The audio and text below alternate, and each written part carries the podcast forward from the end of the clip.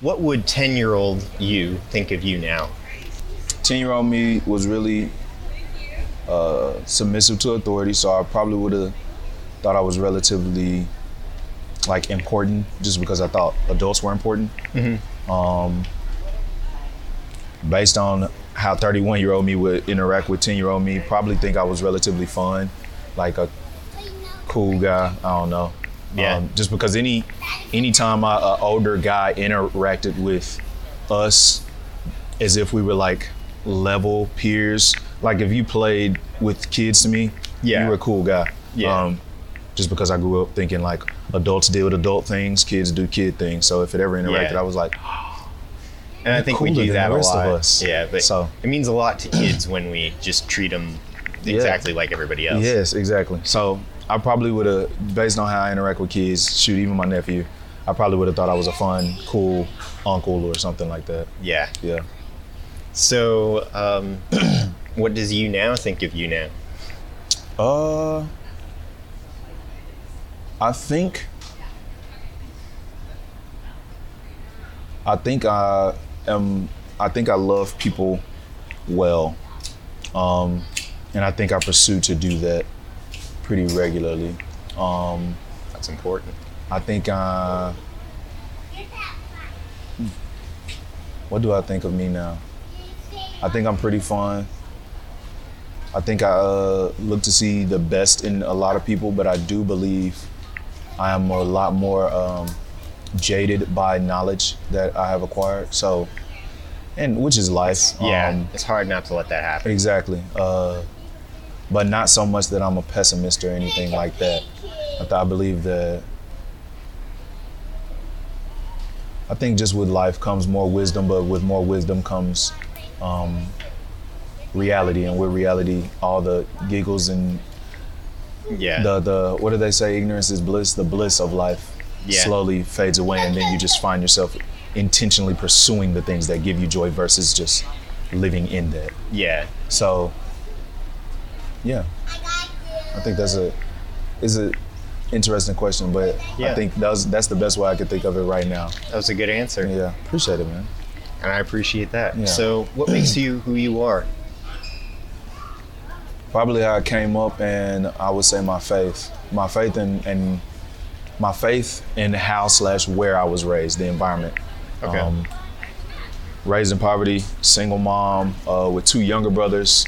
Uh, I later found out that I had four older siblings on my dad's side. Um, but being the oldest, and I'm the oldest like across the board of my aunt's kids, of my uncle's kids, I'm like the oldest. So in the midst of being like this, hey, we got a kid. A few short years later, it's, hey, JP, make sure that you do this, make sure you do that. So the responsibility comes.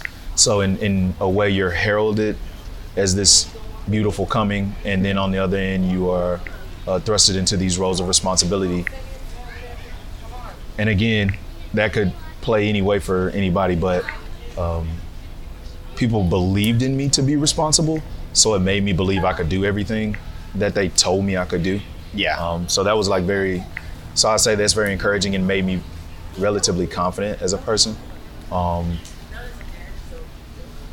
my mom used to tell us we were beautiful all the time, so I believe that I'm beautiful. Uh, she used to tell us we were smart, so I believe that I'm smart. Okay. Um, but with that being said, um, being raised in the church, a weird dynamic of that is my family believers they believe in the, the scriptures and all of that stuff but um, how they walk it out can look different based on the day um, and for me somehow i became this very literal person so when i heard about uh, the bible when i would listen to when people would preach i would take the words very serious and apply it to my life Yeah. and i still do that to this day and so i think that plays a lot into how I carry myself as a person, as a husband, a brother, whatever, I, I kind of filter through what I've learned through that. And so, yeah, I would definitely say God in my God in my family and environment has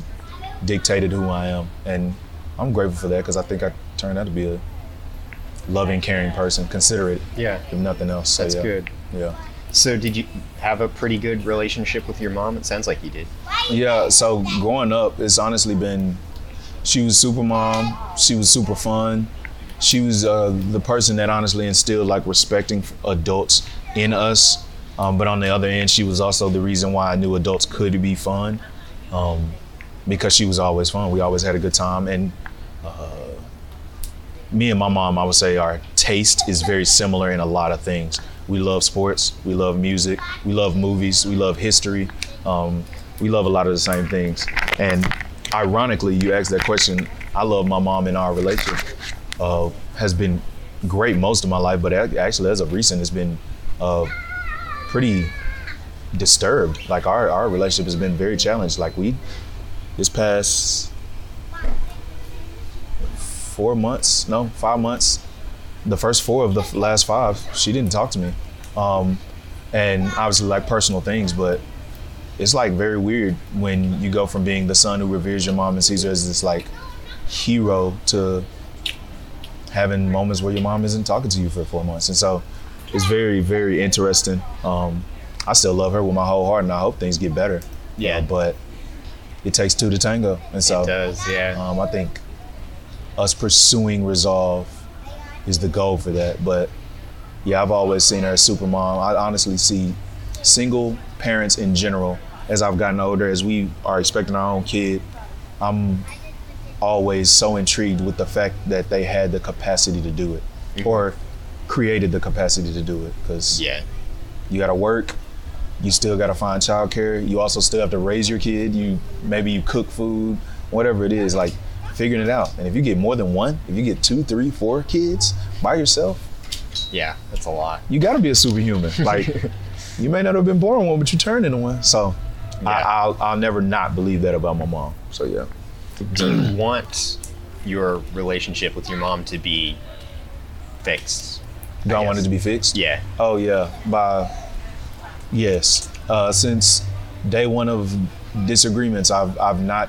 I'm a person who's seeking resolve almost consistently. Like if you and I are are in relationship and you're friend, family, whatever, and we have a disagreement, I'm not necessarily comfortable if we leave mm-hmm. and there's no resolve. And I, I believe in giving space. So if, if it's like a intentional, hey, give me a day, that's different to me. That that that's a part of the process towards the resolve. But Yeah. when it gets to, nah, I don't want to talk to you anymore.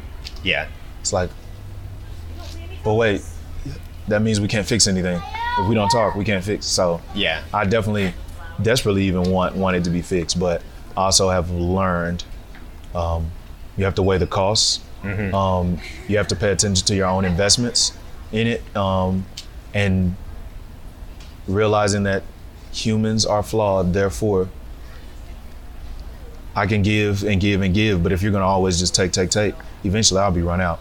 Yeah. Um, so at some point, with a wife and with a kid, I have to cut that line and give what I have to my to my family that I have on hand. And so, um, I think for me, it's a lot of pursuing, but realizing that there's a boundary and there's a limit where I have to I have to come to a hey, I love you, and I hope you come back. yeah. Um, and that's just what it is. And sadly, nobody, I say nobody, but I say nobody, but who knows?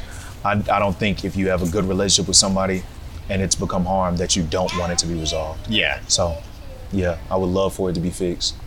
Yeah. We'll see what happens. It can be easy to take too much responsibility and try to think that you Yes. have a lot of control over Yes. these things, but is there anything that you think you can or should be doing to Oh yeah, that's that actually was a conversation I had with my wife. Shoot, maybe two days ago, of realizing like a lot of what has kept me involved in this was trying to save the narrative of like I tried, I care, I love, I want, with hopes that that would convince uh, my mom to be like, you know what, let's let's do this, let's fix this. But since that hasn't happened, the realization of like you can't control everything. You can't control other people's emotions. Literally, the only thing we can control as people is the decision we make.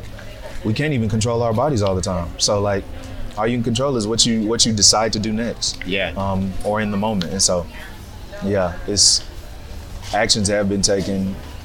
I've extended the olive branch. I've contacted like third parties to mediate. I've talked to her to ask if it can if we can make it happen, stuff like that. But Yeah. as of right now, it's on deaf ears. So Best of luck with that one, man. appreciate it, my man. And they came back right in time. So Perfect timing. yeah, Well, thank you. thank you for uh, letting me do this and asking me to be a part of it.